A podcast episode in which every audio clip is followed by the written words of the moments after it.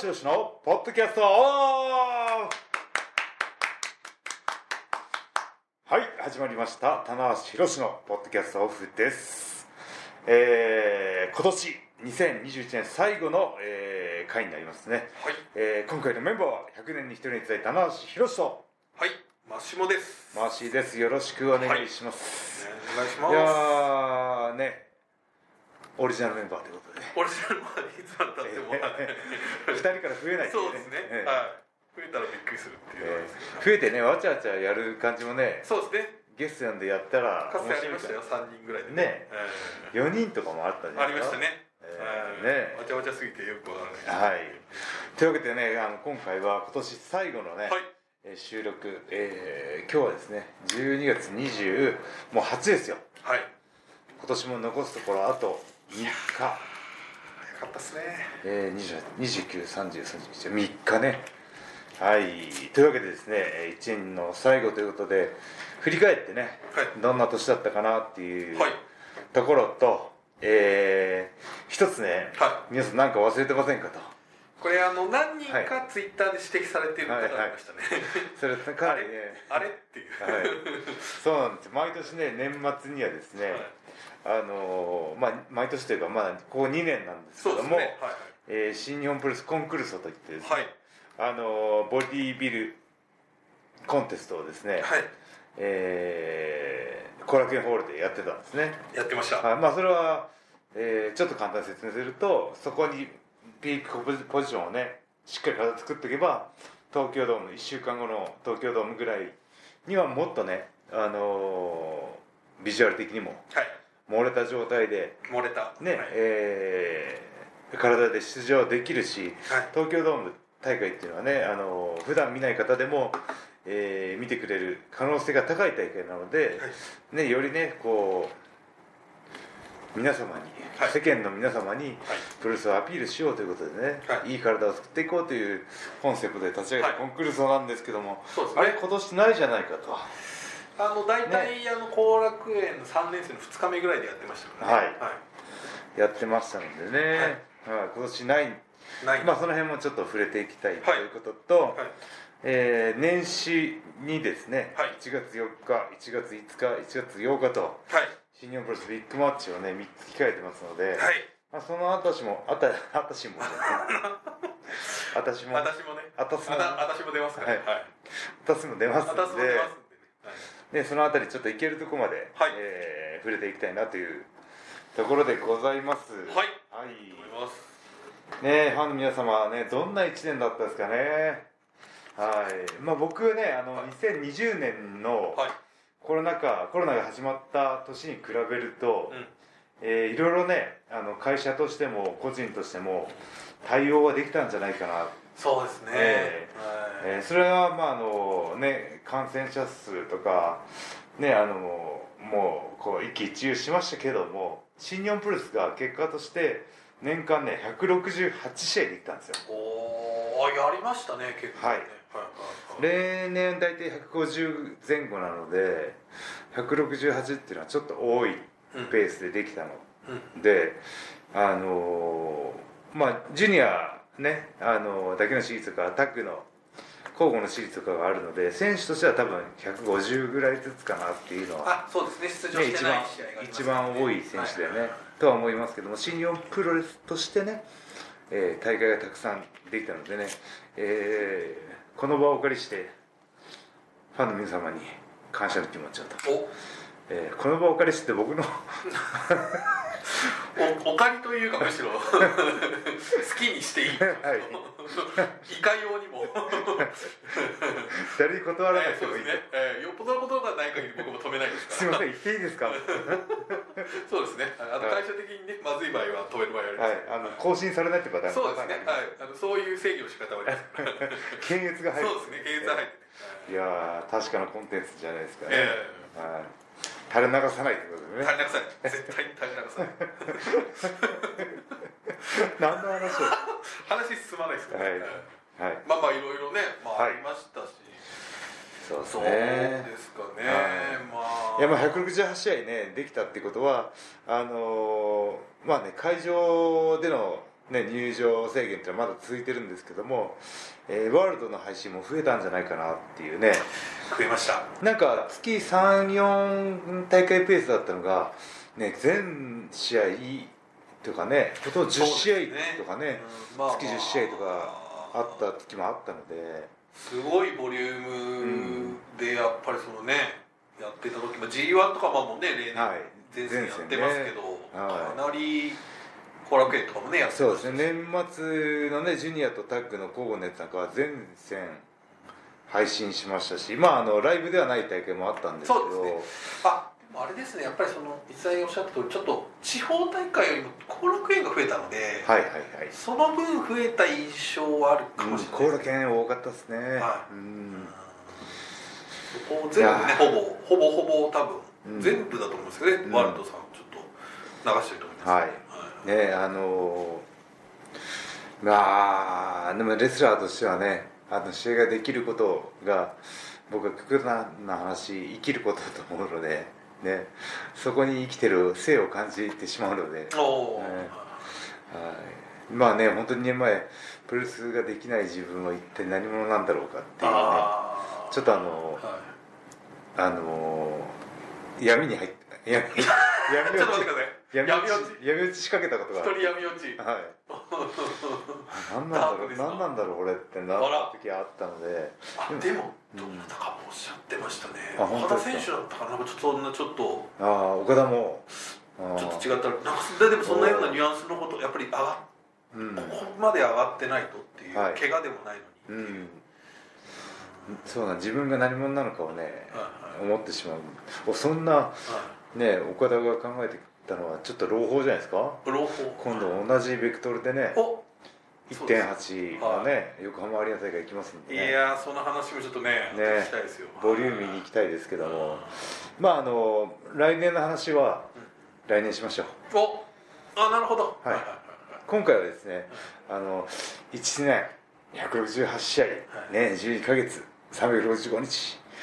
いやーいろいろあったなーと。ありましたね思うわけです何よがでも一番例えばベスト3みたいに挙げていただくと何が一番そうなんですよね。いやもうあの1月からは順番に振り返っていこうと思ったこれはねあ田中さんこれねあの 2, そう時2時間コースになっちゃそううんで。いう場合の田中はやばいです、はい。絶対終わらないです。フルマラソン走るぐらいになっちゃうんで。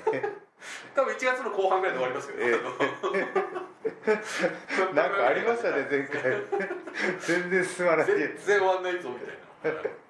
僕も今ちょっと瞬時に危機感を察知したので過去のね。ベスト3で。過去の失敗から学びを得てですね、はい。シンプルにまとめていきたい。あいいですね。それランキング方式でお伝えしましょうか。は新しい。いベスト3またまああのよくある情報ですけど。ま あ新しくもないまあこの番組では新しいですそうですベスト3そうですね。ベスト5ぐらいじゃないベストですか5もいきますか。はい。ちょっと心配ですけど。いやベスト10ぐらい。ベスト10だとこれ多分時間がね。ちょっと危ないですよ。危ないですね。ベストじゃあ5からいきましょうか。ベスト5第5位、えー、第5位。それ個人的な事件かリング上か。リング上か新日本的なものかどうしましょうか。ミックスでいきましょうか。ミックス？はい。いやー一番難しいとこ来た。そうですね。逆に。えー、今個人的なとこで来るからなんだろう僕のコンテンツだから。まあそれは個人のベスト3はい。まああのじゃあ個人のベスト3新日本のベストいきましょう3かそしたら結局時間なくなっちゃう、はい。でまあとりあえずピンクのベスト3あじゃあなんとななくリスベスト3なんとなくベスト3はい。はい、全部踏まえた上でね。踏まえた上では踏まえた上で。はあそうですね。ちょっといきなりネガティブなんですけど、いおネガティブ。はい。はい、これ一つのねポイントとしてはねはい。いぶし欠場あー。あ結構大きいですね、はい。個人的な部分ではなくてはいこれはもうベスト3に入りますね。はいなんでかっていうとあのー今年はねあの完全に僕年始はねいぶしの年になると思ったんですよなるほど。ははいもうこのまま突っ走ったらいぶし浩太っていうレスラーがもう完全に新日本プロレスのトップ選手の人アイコンの一人として地位を築く年だなっていうのはなるほど。もうそれぐらいの期待値で見てて、はいはいはい。はい、あの年齢的にもねコンディション的にも今年行くんじゃないかっていうなんか感があって予感がね、はい、でもそれでもちょっとねあのコロナ禍に翻弄されたというか怪我もありねえー欠場ねコロナのあれだ接種でねちょっとあの体調そうですね。あのー悪くしてね。まあ結論的にはそのワクチンではなかったっていうことですけどね。なんですけどまあそれで大事なところでね一番いいところでね、ははい、で僕がねスクランブルでいはい。7月のドーム出て、れは忘れられないですあの1週間。はあーね。本当にヒリヒリする1週間でしたい、ね。いやー僕もなんかね研ぎ澄まされましたね。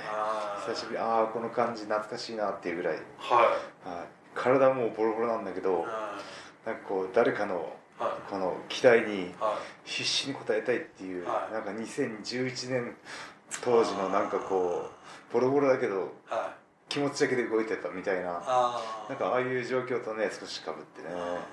だからそこがね、まあ、あのこのプロレス界のたくましいところで、ね、誰かが、ね、怪我出れないとかねアクシデントがあったらそこに誰かがひょっと出てくるんですね。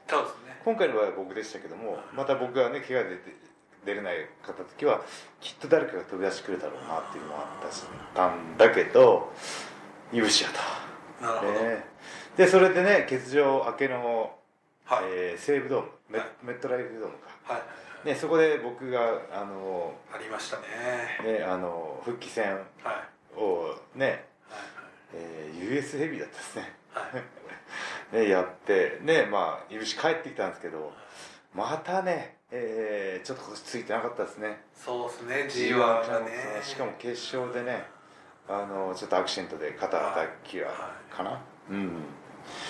そうなんですよ。もうあとはねもういぶしはもうこれはもうな何を手に入れないといけないかっていうと運ですね。一番自分ではどうにもならないこはとなんですけど、ははい、運がいいな。運いいね。これってねすごいことなんでしょうね多分ね。なるほどなんかね、うん、普通になんか生活しててまあね学生の時もねだその仕事社会人になった時もあいつなんか運いいよねっていう仲間が友達とかが一人とかいるじゃないですか、うん思い当たるやつが。はい、なんかそういうところがね大事なのかな。でなんかそうやってあいつ運いいよねみたいなところの人ってなんかこう運を分けてもらえる感じがするんですね風水的にね、はい。なんかこう付き合うんだったらそういうなんかこうポジティブな人と付き合いなさいとか、はい。はい。はい。ねいい空気感、まあね。空気感を出してる人がはい。はい。影響がねうん。もらえるからっていうね、うん、そこかな。確かにそういう運まあ運だけとも言えないですけど、まあ、ちょっとちょっと運命にほねちょっと翻弄されたような一一年でしたね,、でもこれはね相当ね精神的に鍛えられてますよ。もう酸いも甘いも甘いものがなかったね。もう本当に酸い一年だったかそうらですね厳しい一年でしたよね,、ね確かに。なので本当にこのね今後復帰してくるであろういぶしっていうのはちょっとねあのだいぶね精神的にもね成長してるんじゃないかなっていう、タフになってると思いますよ。だってこれより下はないわけないと思うんですよ。まあそうですよね。一番こはいう責任を感じて肉体的にもダメージあってっていうねあのいぶし本当に真面目なやつなので、はい、なんかねこうそこをねプラスに転じてほしいなっていうのが、えーあるので第3位、はいおはい。お意外なとこマイナスからのはいまあね。でもまあもちろん田無さんもね大きくか関わった部分ですから。そうなんですよ。まあ僕もね僕もいぶしの欠場に大きく。そうですね。はい。あそこはねあの場面っていうのはね。そうですね。うん。なんかちょっとなんかダイナミズムがねありましたね。け急遽欠場決定、ね。ギリギリまで粘ったんですもんね。あそこはすごかったですね。出る出れないの判断が本人にもねつかない状態で。俺もね名古屋でタイトルマッチもあったしまだかまだかと東京ドームねメインイベント当日け正式決定っていうのね、うん。すごかったですし。今後はねない方向でお願いします。あそうですね。こういうことは。できればもうねはい。そうですね。はい。これなんかかにねあああいうこともあったなっていうね、はい。はいぐらいに思い出せるぐらいのねそうですね。ことにななるとまたいいですね。はい。というわけで第3位ががはい。終始の欠場はい。でしたね、はい。いいいいですね。じゃあ第2位。これいいですねなんで僕らポッドキャストやってるんですかランキング方式初めてですよランキング公式ちょっとねいいんじゃないですかちょっと。はい、じゃあやっぱり5位ぐらいから。やるいやそれは来年ねはい。はいでもねあの今こうね一生懸命イルションの話をしながら2位を考えてまだ浮かまだ浮かんで田中さん、はい2位と1位っていうのははい上上回んないからですからね。これいやお1位おそうやっぱ棚橋いいこと言うわとか、あだよなみたいな。はい。これカウントあのアップしてやるとそうなんですよね。それ以上ね。そうですね、ははい、お願いします。いはい。大丈夫ですか？大丈夫 まだなんか目がなんかいいのちょっとマーシーとうつろな感じします目が合わせられない大大丈夫ですかって言った瞬間目をそらそうですね。第二ちょっと一回個人の方行きますすい。や大丈夫大丈夫。第2位第2位発表しますよ。はい。えー今年、えーねえー新日本プロレス、えー振り返りランキング。第2位はですね、はい。えー高木慎吾。お。プロレス大賞 MVP お。これつきますね。なるほど。はい。来ましたか。はい。こはい。いやこれ素晴らしいことですね。ははい。そのまああの棚橋岡田が交互に取ってた年もありましたしいありました。あの MVP はねずっと新日本からここ何年かずっと出ててでねあのそこで本当に高木選手もねこのコロナ禍に翻弄されながら1年引っ張ってきたというかね本当に2000だって振り返った時はだって1月僕とネバーのタイトルマッチやってますからね。いやーそうでした。ねはいだから僕と同じスタートラインにいたんですしかもあの時よ、はい、はあの時僕勝ってますから。そうですね。僕の方がこれちょっと皆さん記憶がええ。ねちょっとあのあの時僕高木選手に勝って、はい。ネバーのチャンピオンになって、この時で僕の方がね、はい。えー、1本も2本もはい。リードして,、リードしましたリードしてる状態、はい。い、つの間にかこうプロレス大賞 MVP と、えーノミネートもされずと。ななんかベストバウトはそうです。なんかえーベストバウト最終選考に、あのドームですね。はい、東京ドーム7月の東京ドームがその武藤さんの試合と決選投票まで行ったと、はい、という意味ではまあまあノミネートえです、ーノミネートされたんですけど、それもねあの高木選手のおかげと。はい。あなるほど、ねはい、これはもうねあの敵ながらあの素晴らしいなと、なるうんほどこれはやっぱね今年1年まあでも田中さんも断ることにやっぱりそのコロナ禍のチャンピオンということでうん、まあ本当にあのね声を自ら出してそうですね。自分から声を出していくスタイルとかやっぱり熱量があるんですよね。人間として人としてその人に与えるはすはすあの与えるエネルギー量がすごいあってカロリー消費が高い人というカロリーか消費高いですはいうん。あのーしかもねこの2021年に高木選手の基本的なね支援のスタイルっていうのはいつもねあのーいつも見てるとちょっと気づかないところがあると思うんですけどその1月ネバーでやった高木選手ともうね、えー今もう12月の高木選手マジ別人。あそうですか。マジ別人。本人はねええ。本人も本人も気づいてないのかもわかんないですけどはい。全然違うね。あそうですか。それもうまっとってるオーラとかもうもちろんそうなんですけどやっぱ試合の組み立てとかもうしもう自然とね新日本プロレスのあチャンピオンであるっていうもうなんか自覚責任感っていうのが多分こうね試合をこうどんどん進化させていったというか、まあ、やっぱり立ち振る舞いがもう変わったっていうことですかね、うん僕はそう思いますね。もううんまあ実際そう見えてますしね。あのポジションがね人を作るみたいなことを言いますけども、はい本当にまさにその通りであチャンピオンなんかねよく若い選手がチャンピオンになって大化けするってみたいなのはあるんですけど僕はある程度キャリアを重ねてきて、はい。はい。で完成されたレスラーに、ね、ななってる状態ではい。まだこんだけ化けるかっていうのはああそれはすごいでまだね僕ね伸びしろが全然高木選手あると思うんですよ。はい。分けてほしい。はいで3サンタさんに伸びしろって書けばよかった。です今年のクリスマスプレゼント何が欲しいですか？靴下に入ってるわけですね。伸びしろが。伸びしろ。お伸びしろが。これが伸びしろか。三次三次元の伸びしろっていうのはこれだったのか。っていうねテープみたいなね。伸ばせピーッとね。伸びしろってまあそれはちょっと面白い、はやっぱりそのねあの田無さんからのまあもう IWGP をね、まあ、うん。何度も巻いてる。方から見ても、うん。もうそういう、まあ、オはい。ーラというか、うん。ムードというか。そうですね。あのベルトがねやっぱこう選手を成長させるっていうのは僕も経験があってね、えー巻くたびにこうなんか今回はこうありたいとか、ねこんなことやってみたいっていうね野心が生まれてくるんでね。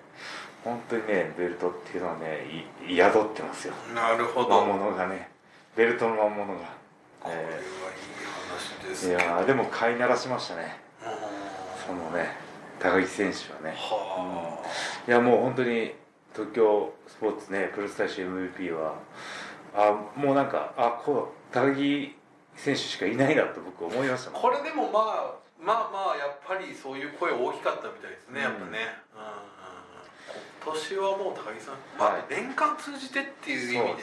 ねベルト先生に絡んで話題を提供してでねあのこん怪我も少ないのはね怪我少ない。はい。で常にパフォーマンスが高いんですよね。だからコンジまあ僕みたいにねすぐコンディションをこじらかさらないんでね。背中すんだねはい。というわけで2位がですね高木選手の。いい感じですよ実際これ。ここまではいいですよ。いいでしょ、はい。ちょっと目がい、いでし覚めるよょ？だってもう25分経ってますよ。これはもうあと最後でボーンとこう。はガツッと締めるやつ。1 1位お願いします。い1位いきますよ。はいお願いします。1位。はい。1位の発表です。はい。でん棚橋ダイエット失敗あらこれは追求のしがいのある、ええあれですねなぜ5月から始めて 12月のこのね年のし師走のこの段階では何も変わっちゃないのかと。いまあでもこれがちょっとちょうどそのさっき最初におっしゃっていたはい。部分にもちょっと関わってくるね。そうなんですよ。ところも入ってくるかもしれないですよ。はい。まあ、なぜ仕上がらなかったのか。そう。はい。仕上がらなかった。タラさんまだでもありますよ東京ドームそうなんはいですよね、まだあと。ちょっとチョコっていうちょっとあのもうめ どっかこう僕の僕の視界にチョコが入ってますけども、はい、いやそうなんですよ。最あのー本当にねでもちょっとねあのーやっぱ年齢的なところでもあるしあとチートデイがね多かっそうでよかった。たはい。本当に。ね。あのある程度ね2ヶ月3ヶ月しっかり締めてで代謝が下がったらあのやるのが正しいチートデイなんですけど あの全然体重落ちきってないのに1シリーズ我慢したからチートデイしようみたいな。シリーズごとのチチートデイが。気持ちはわかるんですよ、はい。僕もまあまあまあまあ今日はなやっぱりもう終わったから。そうですね試合2週間のシリーズ終わったし。ワールドタッグ終わったしみたいな、えー今日はチートデイだと、えーそれでチートデイがね2日続くってパターンチートあれ？昨日もやチートデイズになっちゃってね。チートウィーク。ウィーク。チートマン。スチートイヤーからのチートライフっていうね。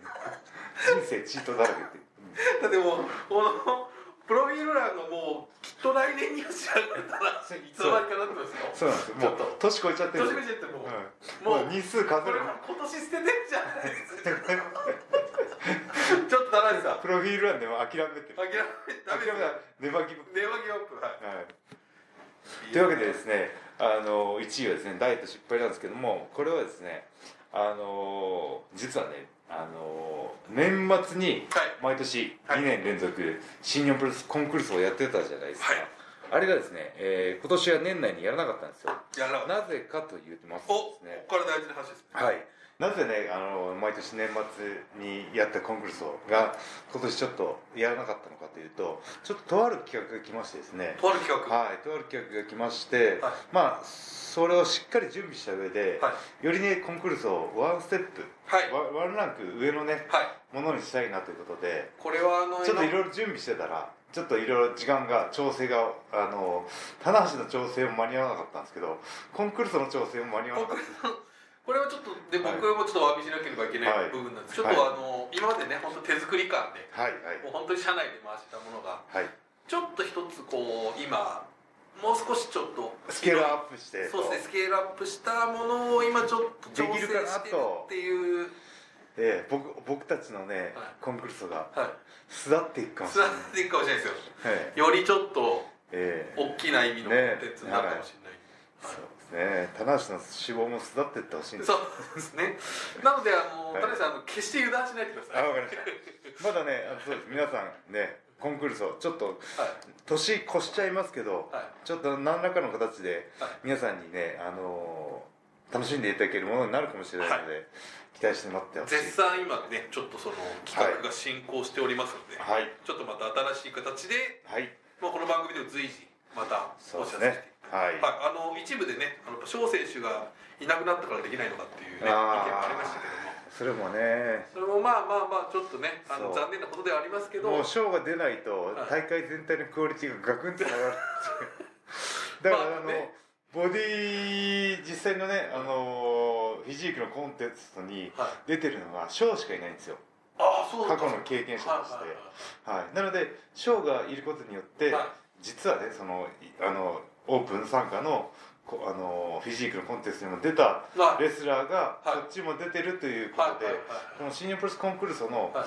そのクオリティを保保ってってくれてたのが賞だったんですけどあじゃああのまんざらやっぱりね、はい。そういうあのまあまあそう思われる方もねそうなんです。経験者がいるということがね、とても大事ではこれはまあだから多分それとはまあまあちょっと関係はねないというかまたちょっと違った形でというねまあでももちろんはい翔選手のねちょっとうん。まず残念な部分はねね。出てほしかったですけどねもう、まあ下手したら出る可能性もありますよね。いや今今のよくわからないコンディション的にはずっといいですからね、はい、ただねまあ今の状況だったら出れないかな。そうですね。はい。でもね僕がねもうバッキバキに仕上げてはい「棚橋さんやべえ」ってなったら、はちょっとあのトーチャーやめて、はい。コンクールソ出たいんで戻ってきましたみたいになるかもしれない。お。ならないか。そうですね。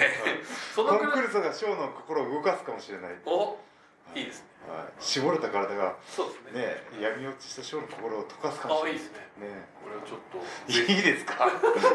そんなんでいいですか？よう関係なくなっちゃったまあ、逆に楊選手がバキバキに仕上げてくれる。あそれすごいなあそれどう今までね多分は1回目に服を着て出た、い、はい、出ていい。それしか残ってない。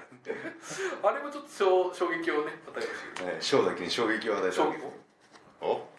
はい。ということでね、まあ、コンクールソぜひちょっと新展開。まあいいお知らせが来年の、ね。そうですね1月とうんわかんないですけどちょっとまたはい。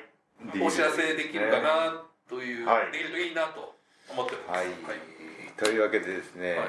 ちょっとやばい。あっという間に時間がね30そうですね。分超えてしまったんですけども、はい。今回はじゃあ、ねちょっと先ほどあの皆さんからのね、はい。メッセージとかも募集し募集しているのでまあちょっととりあえずはもう年内はこんな感じですかそうですね。まああの来年のね、はえー、1月4日1月5日1月8日、いはこのビッグマッチはい。3大会についてもはい。触れたかったんですけど、い。は触れれないですね。いそうですね。これ1個30分でいくと1時間半かかっちゃうんで。はい。じゃあそれはもうちょっと年始の。じゃあ年始にしますか。もうその明けまして。明けましておめでとうございますからの,、はい。その今年そうですね。のビッグマッチこんな感じでいきましょうみたいなね。そうですね。はい。それと皆さんのメッセージもありますからもうすでにもう盛りだくさんですよいつだよやばい年始から。これは さばけるのが僕らっていうね。3, 三本だって3本だ三本だとねあのーはい。東京ドームまで上げきれない上げきれないね。はい。ぜひちょっとはい。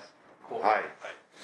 はい。はい。というわけで、はい。あのね皆さん本当に新日本プロレス今年1年間はい応援あありがとうございました。ありがとうございます。ね168試合。はい。ね新日本プロレスワールドで配信した試合もはいありましたしほどね多く配信できましたし直接ね会場に来てくれたファンの方もいらっしゃいましたしね今なかなか見に行けるのは許すね叶わないけども、うん。ね、結果だけはサイトで追ってたよとか、ね、シュープロだけはチェックしてたよとかねね皆さんそれぞれのね、はい。生活のはい。状況にね合った形でねプロレスにね関わってくれたんじゃないかなっていうことをね、はい。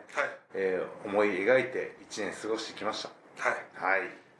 ねまた2022年はねはい。少しでも状況が良くなってはい。皆さんが少しあのね会場に来やすくなるようなはいねことを祈りながらはい。ねあの終わりにしましょうか。はい。はいというわけで最後に告知です。はい。新日本プロレスは2022年1月4日、はい。1月5日東京ドーム2連戦、はい。そして1月8日、えー横浜アリーナ大会と、はい。ビッグマッチ続きますんでね。そうですね。